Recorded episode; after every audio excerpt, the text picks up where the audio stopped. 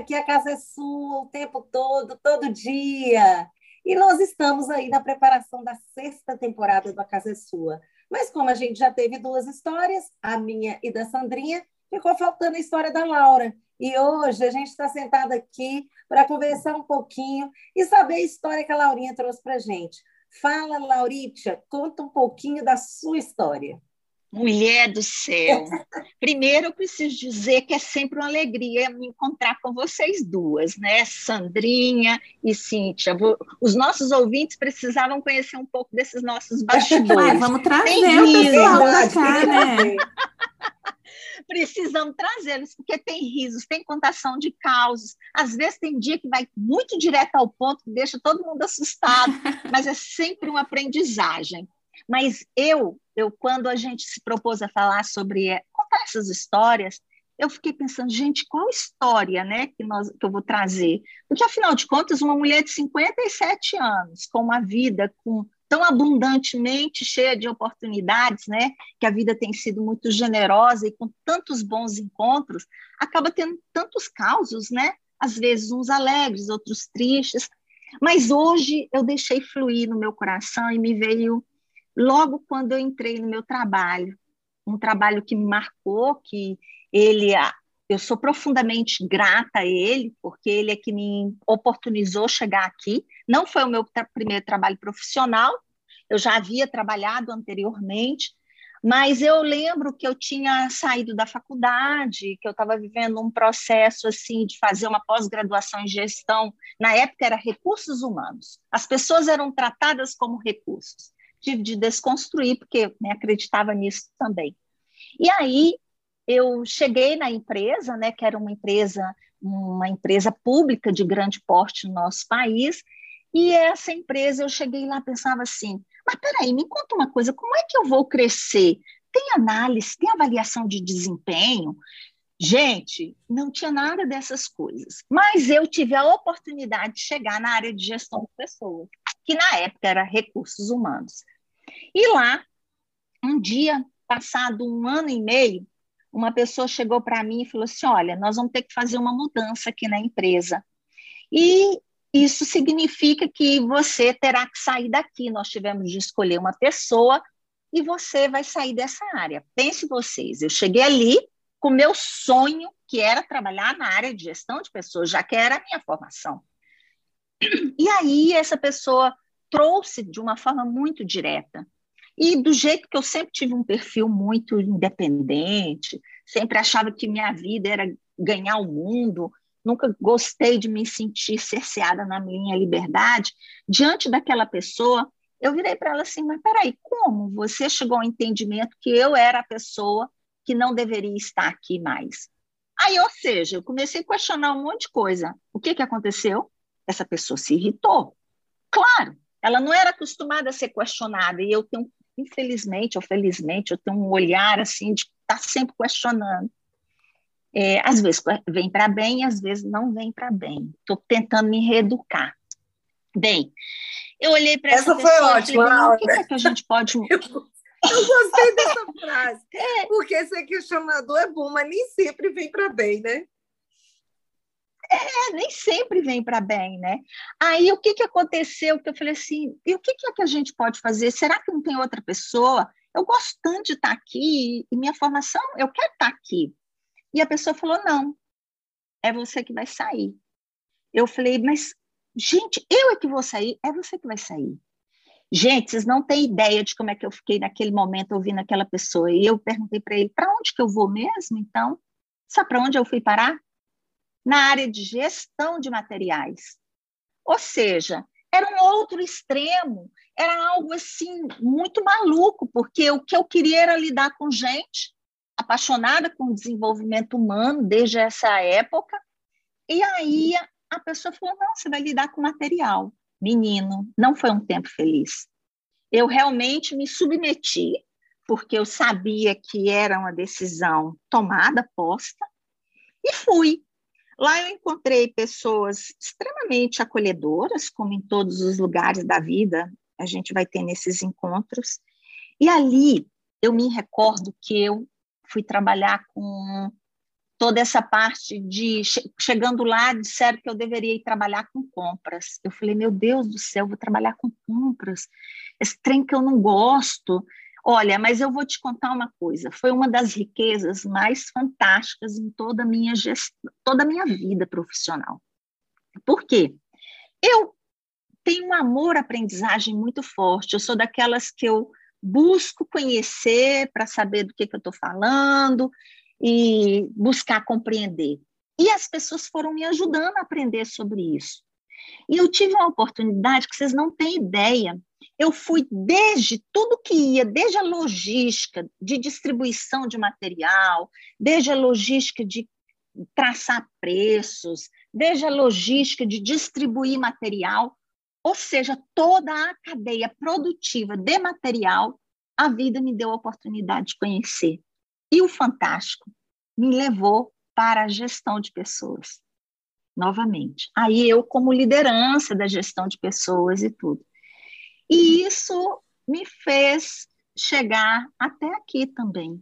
E passado algum tempo, eu vim trabalhar em Brasília em decorrência do meu trabalho profissional, é, onde eu passei, atuei na gestão de uma centralizada de, de, de centralização da centralização realizada, né, numa área de compras, de licitação que teve na empresa que eu atuava. E o melhor, novamente eu fiz novas guinadas na minha vida. E eu sempre atuei com a área como voluntária, né, na minha vida, é, fora do ambiente profissional. Eu sempre gostei das questões sociais. E eu fui fazer um mestrado na área de gestão social. E com isso é esse essa esse momento que foi de muita dor quando eu vivi, eu fui com o apoio das pessoas que entraram na minha vida, com o apoio da minha família, transformar isso de um limão em uma limonada.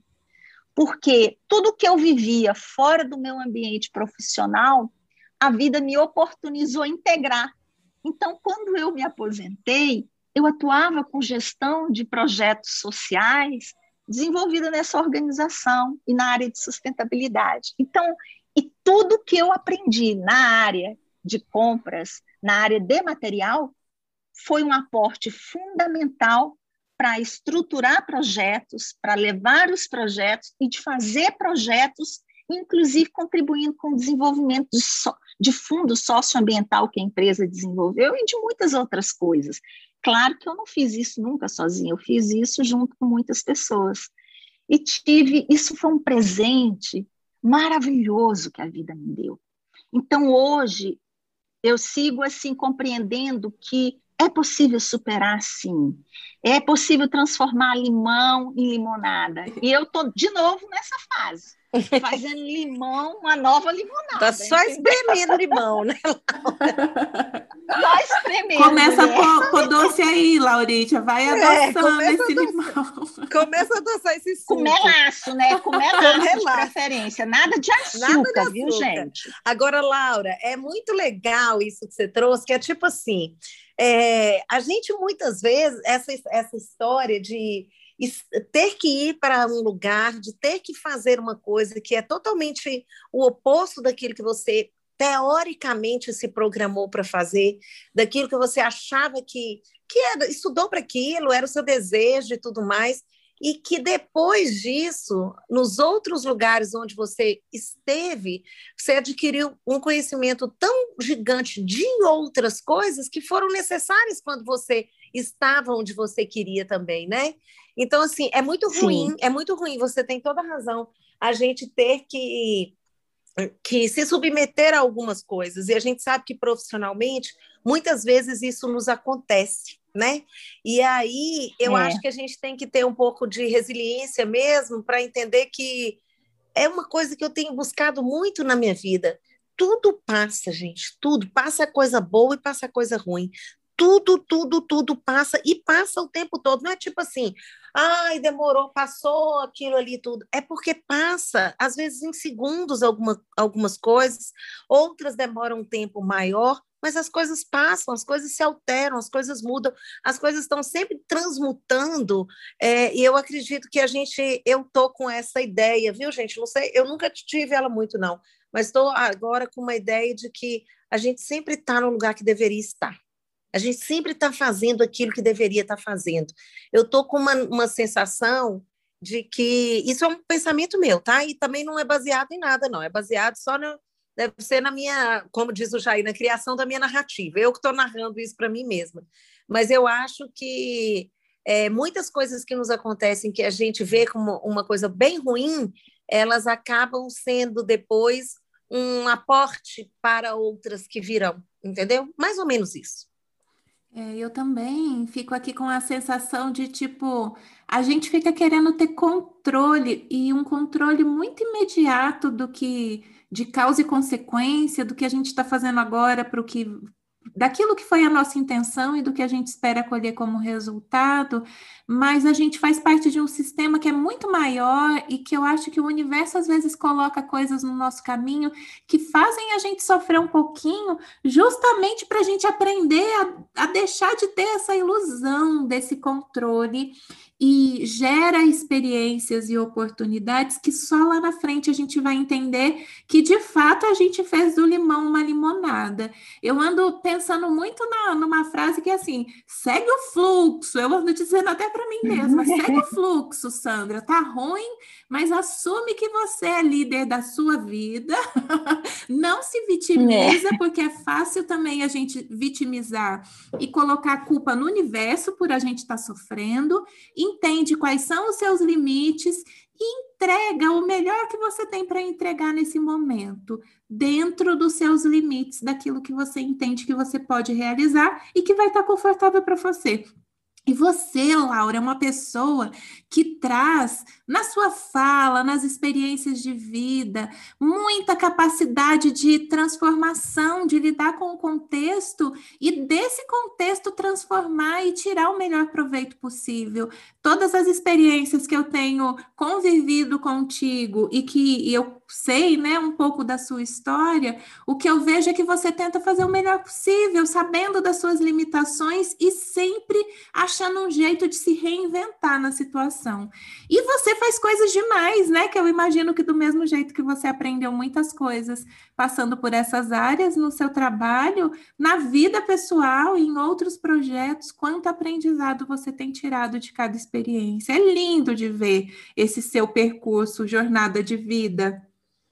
Ah, eu, olha, e o que é maravilhoso dessa sua fala é de que isso é, é todos nós vivemos, né? Sim. Todos nós vamos fazendo isso. E, e, aí tem uma coisa que eu gosto muito na teoria U, que fala assim: confia no processo. Exato. Então, essa de se lançar na confiança do processo é fundamental. Todavia, não existe milagre de achar que se você cruzar os braços, o limão vai virar não uma vira. limonada. Vira precisa outro... fazer. Cê, cê, vira um outro chabu, né? Então, assim, você precisa. Virou outro limão, né? É, no outro limão bem ácido, né? É. Então, assim, a intenção clara a gente precisa ter. Para onde a gente quer ir? É possível a gente ir. Então, assim, o que, o que e, e é muito interessante como que essa experiência, ela, ela, quando eu penso nela, ela não me remete à dor. Eu olho para aquela pessoa, é, eu consigo trazê-lo à minha frente, que naquele momento eu tive raiva dele, infelizmente, mas eu consigo hoje ressignificar e dizer assim: poxa vida, é, que bom que essa pessoa me deu a oportunidade de me ressignificar. Né? Ele me desafiou ele me levou à aprendizagem. Então, o que eu tenho para com ele é muita gratidão. Uhum. E o sentimento de raiva daquela época foi um sentimento de que, como eu tinha muita autonomia e eu sabia o que eu queria da minha vida, eu sempre me perguntei: como alguém pode decidir por mim para onde eu quero ir? Uhum. Cara, isso é muito, muito forte, porque é o respeito ao outro. Então, mesmo na liderança, mesmo que a gente vai mudar alguma coisa, e que é papel do líder mudar, sim, ele tem que saber como fazer este processo. Perfeito, perfeito. E esse é um ponto que eu acho que da sua história fica para todos nós e para quem é líder, gestor, não dá para fazer mudança desse jeito, porque isso é muito traumático para as pessoas. A Laura conseguiu superar isso e entendeu que isso daí a pouco passou a raiva e fez sentido. Mas quantas pessoas numa situação dessas perdem o eixo, perdem o gosto pelo trabalho, a gente não decide pelo outro e sendo líder a gente tem a responsabilidade e tem que ter a competência de comunicar e ajudar as pessoas a fazerem as transformações que são necessárias. Eu acho que existe um estilo de liderança com quem a gente conviveu e que talvez a gente ainda conviva muito no presente, que não faz mais sentido e que precisa sair dessas posições porque está adoecendo as pessoas. A gente não precisa disso para trabalhar, a gente precisa de líderes que estimulem a gente, que mostrem o caminho e que sejam humanos em qualquer processo de mudança, inclusive num processo de demissão. Muitas vezes a gente tem que passar por essa situação e a gente precisa aprender a lidar com essas situações de um difíceis, né, de um jeito mais humano. Ninguém precisa mais passar por isso dessa forma. Pode ser a mesma situação, mas tem formas muito melhores de passar por isso. É, e aí me é. dói, me dói, me dá até uma raivinha aqui desse seu gestor, que eu não sei quem é, por ele ter feito isso contigo. Espero que isso não precise mais acontecer nesse momento em lugar nenhum das empresas. E que bom. É, mas possivelmente alguém fez ele também ter que agir assim, né? Então é uma cadeia, é. né? Ela é uma pessoa boa. Foi só o momento. É. Uhum. Que bom que você trouxe essa história, porque também como a gente está vindo aqui, como acho que foram as outras histórias também, é a gente trazer luz sobre um tema também importante, né? De como a gente lidar com, com como a gente lida, né? É, em posição Exato. de liderança, é, com situações que são tão melindrosas e que pode, podem sim tra trazer um grande trauma numa mudança na vida de, de qualquer pessoa que trabalhe conosco ou não. Muito tem boa uma frase, história, Tem uma frase que me veio aqui à mente que acho que vale para nós três, para as três histórias aí que a gente vem compartilhando nos últimos episódios, que experiência não é o que acontece com a gente, mas o que a gente faz com o que acontece com a gente, é. né? Então, que bom uhum, que a é gente está conseguindo fazer essa limonada. é. E, e, eu queria trazer um ponto aqui. Eu estou lendo esse livro, estou lendo ele bem devagarinho, porque eu estou amando, que é um livro Arte de Viver, do Tina Han, que ele é um vietnamita, né, um monge vietnamita. Eu acho que eu já até mencionei aqui anteriormente, e ele traz aqui, vou compartilhar isso com os nossos ouvintes. Essa frase, eu, eu sinto que ela é muito simbólica para essa minha história, sabe? E que é simbólica para a história de todos nós. Olha o que, que ele diz: nosso sofrimento é impermanente, por isso podemos transformá-lo. E como a felicidade é impermanente, devemos nutri-la sempre. Que lindo, adorei. Que lindo! Linda história, linda frase. Um beijo, gente. Beijo. Adorei.